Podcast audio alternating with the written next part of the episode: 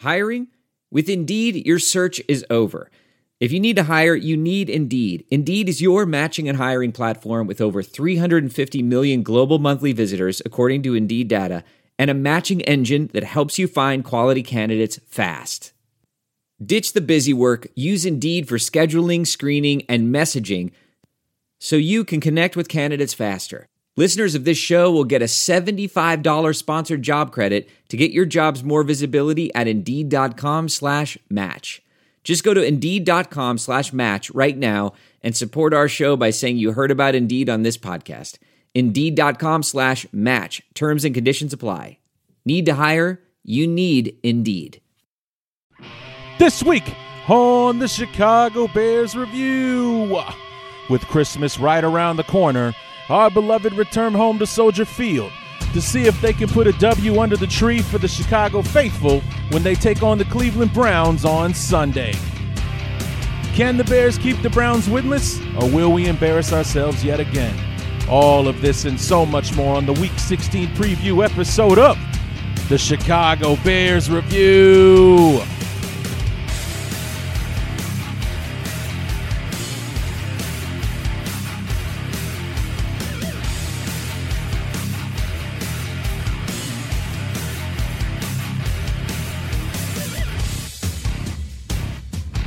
Two more games and it will finally be over. The 2017 campaign coming to a close, and the penultimate episode for this season this Sunday on Christmas Eve at Soldier Field against the Cleveland Browns. What's going on, everybody? Larry D back for the Week 16 preview episode of the Chicago Bears Review, part number two. Part one was released on Wednesday. Our conversation with Josh Edwards that ended in the two of us pretty much arguing about which team sucks worse, and um, you know, I, I think he's still won because he, you know, he has the, he owns the argument. His team is 0 and 14, ours is only 4 and 10. But uh, we'll we'll really know after this Sunday the whose whose team really truly is the worst because if uh, if you listen to uh, anybody who has any kind of opinion on these two teams. Um, they are mirror images of each other. The Bears and the Browns. The Bears are the Browns of the NFC, and uh, they are battling the actual Browns. I mean, that's kind of like a space time continuum issue, isn't it? This is going to get sucked into a black hole when kickoff happens on on Sunday. But um, uh, nonetheless, the game will take place. We all have to watch it because we are fans, and you know that's what we do. And um, it there's nothing intriguing about this matchup other than um, seeing whether or not uh, the Browns will get that first victory of 2017, and if we Bear fans will have to be the ones to suffer through it. Um, What's ironic about it is that the game will take place one year to the day since their one and only victory in 2016. They beat the Chargers on Christmas Eve last year um, when the Chargers missed a field goal that would have sent the game into overtime. Uh, but that happened in Cleveland, so I guess maybe we have that on our side that we're actually at home. The funny thing is, the Bears are two and five at home, two and five on the road, so we can't really say that one is better uh, than the other. So they're take that for what you will. So, um, lots of stuff to talk about. The Bears have been making some interesting headlines uh, this week. The first of which uh, being that the Pro Bowl teams were voting on, and um, I know you're all going to be so shocked to hear this, but there were no Bears named to the Pro Bowl team this year. I know I'm going to let you take that in for a second while the while the shock just waves over you. Um, not one Bear voted to the Pro Bowl team. However, uh, four of them were named alternates. To so basically, if uh, somebody who's uh, you know maybe going to the Super Bowl or somebody who gets injured or doesn't want to play, uh, the Bear we got a few Bears that are next in line. Uh, the most likely person to play in the Pro Bowl is Jordan Howard. He was a first alternate this year. Uh, Tarik Cohen was named as a second alternate as a return specialist, and those guys usually show up to the Pro Bowl, so I, I don't know if he's going to be able to get in or not. Kyle Long, even though he's on injured reserve for the Bears, is the second alternate.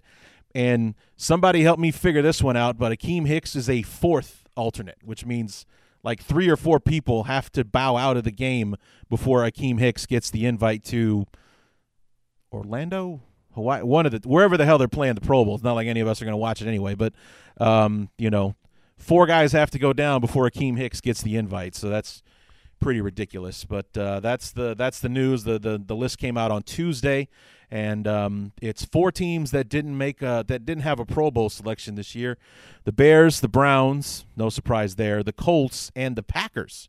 Thanks to the injured reserve visit of uh, Aaron Rodgers, that would have probably been their one and only um, Pro Bowl invite, or maybe having Aaron Rodgers around would be the reason that two or three other guys went. But they are shut out this year with uh, Aaron Rodgers uh, also being shut down for the season and going on injured reserve uh, after getting his ass handed to him in Carolina on Sunday.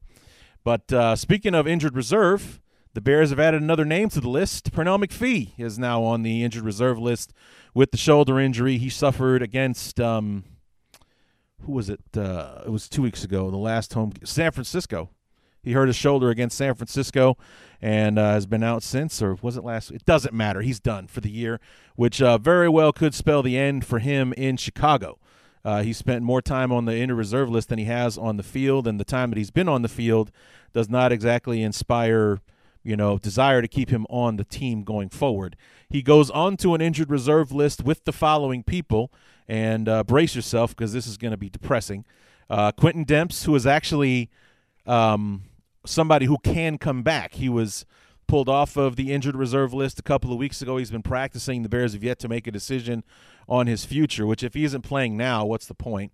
But um, Quintin Demps is there, Leonard Floyd, Jerrell Freeman, Isaiah Irving, Eric Kush, t- uh, tank top guy, if you guys remember him, could have been a lot of help in reserve on the offensive line, but he uh, tore the it was the it was the hamstring or the groin, one of the two, uh, in in preseason. Uh, Eric uh, Kush, we already mentioned him. Kyle Long, obviously. Cameron Meredith, Zach Miller, uh, Jordan Morgan, who was our fifth round pick, basically the only guy in their rookie class who hasn't had a chance to contribute this year. Uh, Cairo Santos, for the 10 seconds that he was on the team, managed to find himself back on IR. Patrick Scales, a.k.a. our long snapper. Mitch Unrein, Kevin White, and Willie Young. Imagine the team we could have had if even half of these guys were healthy right now. But uh, nonetheless, that is the list that Pernell McPhee is uh, joined to. And, um, you know, he's done for the year, and there's speculation about whether or not the Bears are going to bring him back. I mean, I think this is what year three or four, so I'm sure we've gotten through the guaranteed money uh, with him, or at least gotten it to the point where cutting him wouldn't cost the Bears a lot of money. So we'll have to see what uh, what goes uh, in the off season. Um, speaking of Kyle Long, uh, he had an Instagram post uh, the other day. It was a picture of him with a huge neck brace on, and the caption was one of three. And uh, he had this long uh, Twitter story earlier this week. Uh, the first one being um, him saying that he crushed surgery today, important procedure that will lead to much relief and success. And it's him giving a thumbs up with that neck brace on. And then he kind of gives the breakdown of what's actually been going on with him. And I'm going to go ahead and read it here. For people wondering about my injuries, I'm going to lay it out. I'm going to lay out a timeline for you, and it will hopefully help paint a picture of what has transpired the last few years. First three years, I played every game except one or two. I switched positions to help the team in the third year. Uh, learned a lot about offensive linemen switching positions. Fourth year, back to guard, healthy and dominant, and improving on a daily basis. Tore my labrum in the preseason. Now, this is 2016 he's talking about. Opted to play the year and be there for my team. Plan was to fix after the season. Late in the fourth year, I got rolled up in a pile and mangled my ankle. Surgery and rehab needed, no time for the shoulder. Fifth year coming in, I was nowhere near 100%, and I did what I could to play and help our young team. As the year went on, as a result of the shoulder, things happened in proximity of the shoulder that were unfortunate. Neck became an issue. Now it's time for me to fix myself. Wanted you guys to hear it from me. I'm very excited about what the future holds for this team, and I'm jacked up about being healthy again. And again, thank you for all your support. It means the world to me and my family. So the caption of one of three, meaning the neck is the first one, and I'm assuming the shoulder would come next, and then the third, I'm guessing, would be the hand injury that he suffered in New Orleans um, just before the bye. So I mean that was an issue. He was playing with one of those big calves on his hand, uh, casts on his hand for the remainder of uh, his time. But um, so that's good news that um, you know Long is getting those things addressed, and uh, the neck injury was a was a result of him not getting the shoulder fixed during the offseason. uh, when he was focusing on getting his ankle taken care of.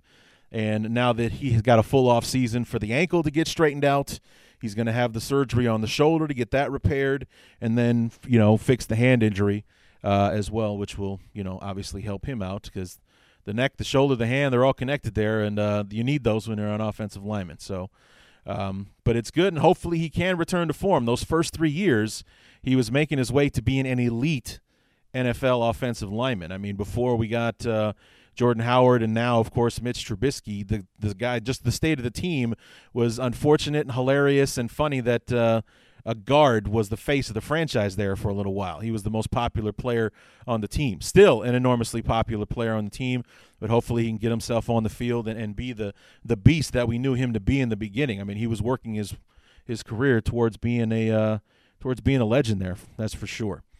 So, and then two more things before we uh, before we talk about this game here. Um, Bears coaching rumors there's been a lot of that going on, especially the last few weeks. The Bears' third straight year under John Fox, double digit losses. Um, you know, there really hasn't been any discernible improvement with the team that a discussion about bringing Fox is, you know, really even in the picture at the moment. Uh, two things I want to talk about with this coaching thing. Uh, number one is the fact that Jeff Fisher, uh, the former head coach of the Titans and most recently the Rams, um, the, there's a rumor circulating out there. Haven't heard anything directly from him, but uh, a rumor out there saying that there are teams that he'd be interested in coaching. Uh, and the, of course, the teams on the list are like Indianapolis, who's probably going to need a new coach when they let go of Pagano. Uh, Cleveland is a possibility, even though the new GM, John Dorsey, says that Hue Jackson's coming back in 2018. And then, of course, the other name on that list is the Bears. And, um, you know, I'm just breaking out in hives thinking about Jeff Fisher being the head coach of the team because uh, the last time that he was on a team with a young quarterback and a decent defense, they finished four and twelve, and they fired him before the season was over. So. I, you know, if we're gonna do that, we just might as well keep John Fox. If we're gonna go with a guy who seemingly has the game kind of passed him up, and you know have a defense that's doing all it can. If we want to continue to work towards ruining Mitch Trubisky, then just leave John Fox in there. You know he'll he'll finish out his contract next year, and then we can let him go for free. But uh, you know Jeff Fisher being the head coach of the Bears is a nightmare, and I don't think anybody out there really wants him right now. His time in in St. Louis slash Los Angeles with the Rams was not a productive one. He was Mister Seven and Nine. They didn't. I don't think they finished 500 once in the several years that he was down there. So how is this guy going to be a hot coaching candidate, especially for a team like the Bears that is you know a decent coaching staff and a few key uh, you know additions away from being something to reckon with. I mean, you've seen the way that our rookie class has performed the last few years. You know, we see that we're kind of putting something together. We just need something to kind of bring it all together. And I think the right head coach would be would be that guy because it's you know as, as, excited as I was that John Fox was named head coach of the Bears prior to the 2015 season is just as how happy I'm going to be to see him go because this was obviously not the right move. You know, it just did not work out, and it's unfortunate, but it's true. The second thing, there was an article. Um, I don't remember where I saw it. It may have been on one of the other Chicago Bear fan boards that I'm on in, in Facebook and and whatnot. But it was a list of you know coaching candidates that the Bears might want to consider. It was, and it was seven. There are seven coaching candidates the Bears want to consider, and number one on that list, I almost shattered my phone because I dropped it when I said it. It was Dowell Loggains was number one on the list of possible head coaches for the Chicago Bears. I don't even know what that person who wrote that column was thinking his rationale was continuity with the offense and you know uh, Trubisky knowing the the system already and uh, and what have you. And you know if if you want to believe the the rumors and what's out there and, and how much John Fox is handcuffed or controlled or whatever the offense, and you want to see what Dowell Loggains can do when he's left to his own devices. Okay, but at the same time, with the, the the way that he's handled personnel this year, you know the the whole thing about trying to find a role for Markus Wheaton in the offense when we you know we couldn't be more strapped for wide receivers. He's an actual wide receiver. Put him out there and throw him the damn ball. How about that be his role? You know, just tell him to catch it. That's all you got to do. Uh, you know, just the things that he's done throughout the year. There's no way that Chicago wouldn't burn to the ground if we named Dowell Loggains the head coach uh, of the team. It's just not possible. So I mean, it's just ridiculous. And there, the other names were guys like Josh McDaniels from New England. I've already vehemently come out against that, not because McDaniels isn't a good coach, but just name me one New England assistant coach under Belichick that has done anything after they've left the Golden Palace. Not one of them has done a thing. Not Romeo Crennel or Charlie Weis when they were, you know, offensive coordinator, defensive coordinator of the team that won three Super Bowls in four years. You know, Weis goes to Notre Dame. He's a, an atrocity there. Um, you know, uh, Romeo Crennel goes to Cleveland. We all know how that worked out. Then he went to uh, Kansas City. He won the job there. He was interim coach. They played well. Then he took over. They were three and thirteen, and Andy Reid is the head coach shortly after. Um, anyone else? Josh McDaniels failed, crashed and burned in Denver. Uh, we can thank McDaniels because he set into motion uh, Jay Cutler coming to Chicago. So maybe that's another reason we don't want him in Chicago. For those of you who regret the Jay Cutler era, that would be something that you can thank uh, Josh McDaniels for. You know, him coming out and saying that he wants the the Broncos to trade for um, Matt Cassel and bring him in. Uh, is what pissed off Cutler and had him demanding a trade in the first place. So why would we want a guy that brought in all that suffering and pain of uh, you know Jay Cutler? For those of you who feel that way, but um, and the other one was uh, the what's his name, Vic Fangio was on that list. But if if Fangio was going to be a candidate for the Bears, I believe Ryan Pace would have fired John Fox already, and Fangio would probably be our interim head coach if we were going to audition him for the job. I mean, it's right there. Um, the guy's leading the defense, and the defense is really the only thing that we have to look forward to each Sunday, regardless of who he puts out there. That's definitely the better unit that we have on the team. But um, you know, Dowell Loggains being number one on that list absolutely blew my mind. I just could not fit. It just made no sense to me. You want to put Dowell Loggains to be the head coach of the Bears when he is just he's just horrible as an offensive uh, coordinator. So, and then finally our injury reports. Uh, it's Friday, so not only are we releasing the injury report, we're also releasing game statuses for this Sunday. Um, Adrian Amos with a hamstring injury was full participation Wednesday, was removed from the uh, report afterwards, so he's good to go for Sunday, as is Josh Bellamy. Uh, limited on Wednesday with a foot injury, was full go on Thursday. Off the injury report today, he's good to go for Sunday. Sherrick McManus, an illness, so he was sick. He had a cold, a flu, whatever. Full participation Friday, so he's good to go. Questionable for this week, Tom Compton with a concussion. He's been limited all week as has uh, Chris Brzezinski, um, who, like in the second play of the game, got run over by a tight end and was out with a concussion after that. He's been limited and listed as questionable. Adam Shaheen limited all week with a chest injury, questionable for Sunday as well, and then doubtful with the ankle injury he suffered in Detroit. Josh Sitton. So, you know, questionable means you got about a 50-50 shot at playing uh, on Sunday. So they will or they won't. If uh, it's going to be interesting because if Josh Sitton is down and Compton doesn't play, who the hell else do we have to play guard out there? I mean, it's going to be one of those situations where we have to have um, Grasu play center, and Whitehair has to move to one of the guard spots to be able to fill it out. So um, if we'll see if the Bears make any roster moves because I'm pretty sure we got an offensive lineman or two on the practice squad right now. If we have to make a move to bring one of those guys up, you'll know both Compton and Sitton are out for Sunday. So you can count Sitton out. Doubtful means you have a 25% chance of playing uh, on Sunday. So 75% that he won't is where Josh Sitton is sitting right now. No pun intended. And um, you know, Compton is 50-50. So if he plays, he'll start if he doesn't play, then the Bears are going to have to rearrange the offensive line to make it work. So, um, we'll see what happens with that. So that that could be that could be interesting come Sunday to see how the offensive line is going to uh, come together for us. And now we transition from our news and notes into our just analysis of the game, and it's it's not pretty because we got two teams in the 16th week of the season combined for four wins and what's uh, even less pretty is that all those wins belong to one team, which means one of them is winless. 0 and 14 are the Browns for the second year in a row.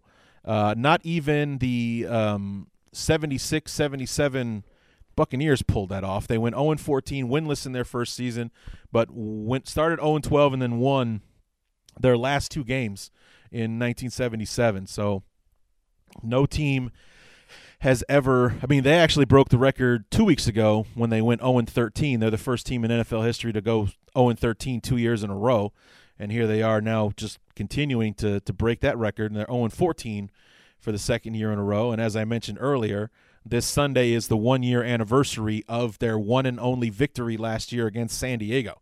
Uh, it was happened on Christmas Eve, but that was in Cleveland. So hopefully, the fact that we're in Chicago will help the Bears out uh, on Sunday. Um, the Bears have lost six of seven, which it's kind of depressing when you think about it. Uh, six of seven, we were, uh, you know, we were three and five at one point, and here we are four and ten. Uh, going through, and I've, I know I've said this a thousand times, we're going through the section of the season that we were looking forward to. This is the section of the season where we had two games against Detroit that you know that was a team that was trending down going into the second half. And aaron rodgerless green bay packer team. We have games against the browns and the bengals uh, in there. I mean that was a, a, section of the year that you know the defense playing the way it was going into the end of the first half. Uh, Trubisky was kind of coming into his own that you could you could honestly see the bears doing a four and four, five and three second half, and you know maybe finishing at 500 uh, this year, and that did not happen at all. You starting with that embarrassing loss against Green Bay, and then compounding it that with an embarrassing finish against Detroit. Thank you very much, Connor Barth.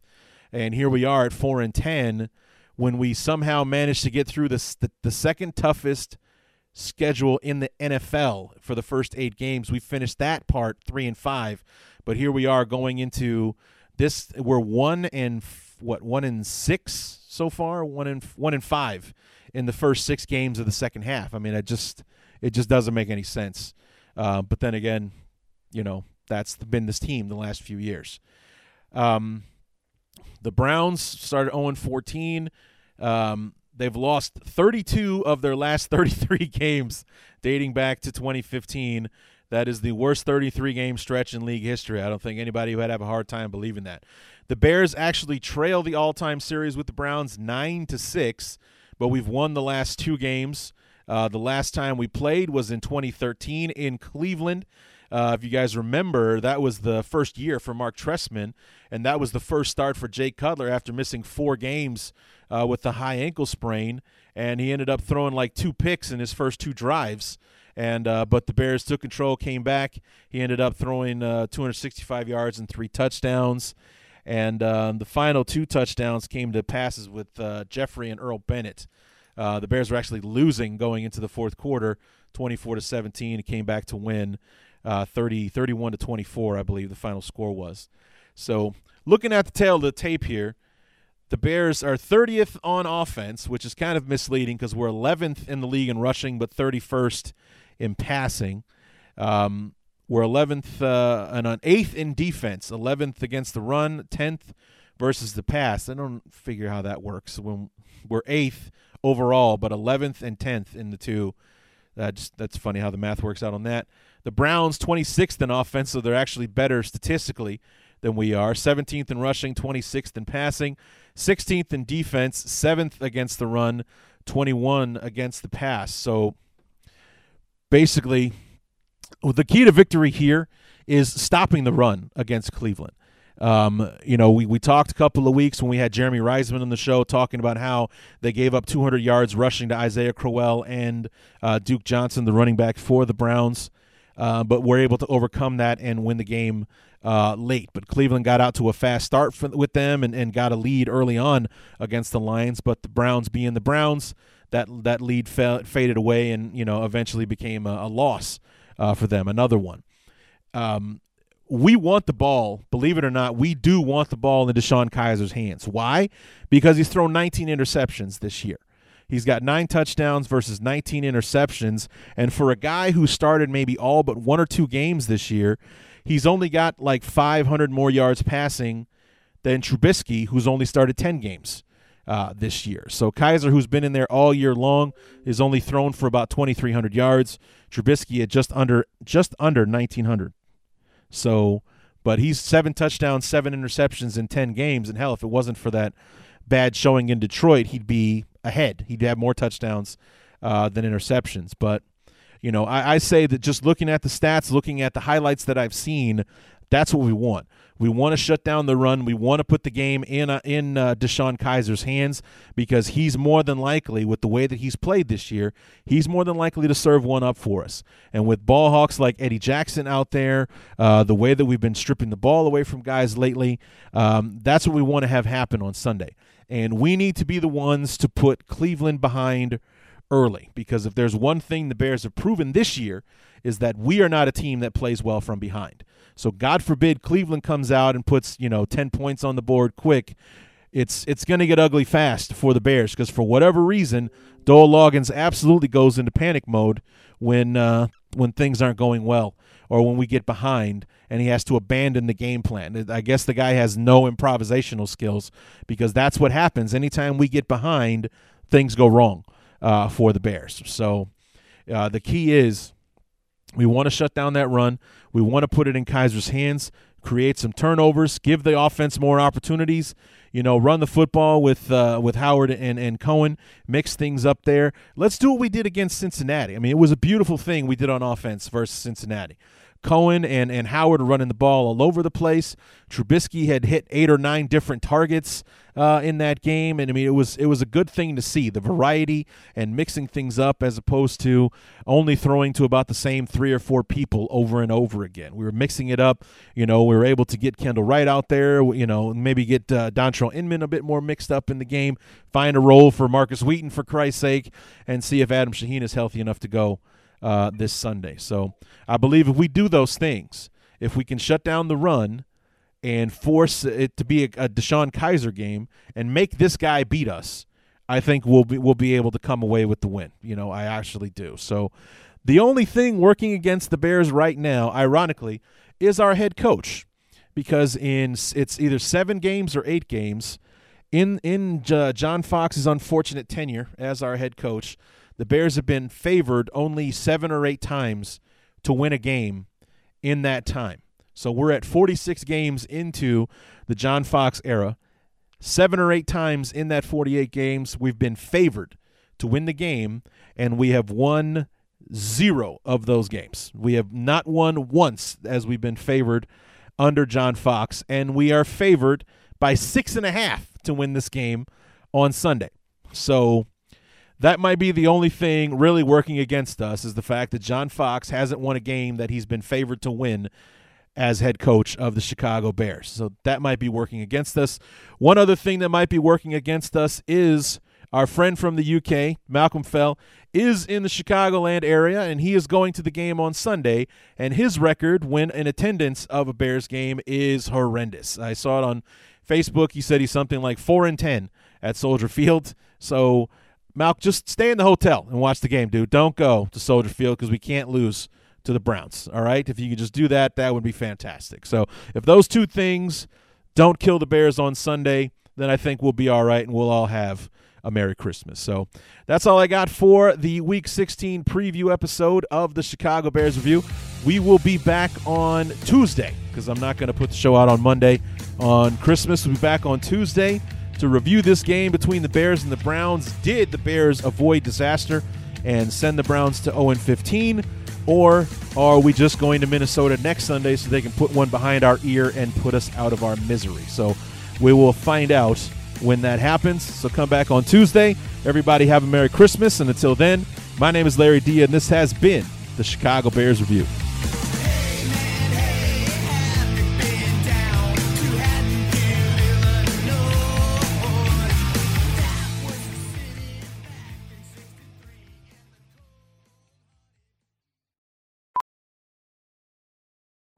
As a professional welder, Shayna Ford uses Forge FX to practice over and over, which helps her improve her skills. The more muscle memory that you have, the smoother your weld is.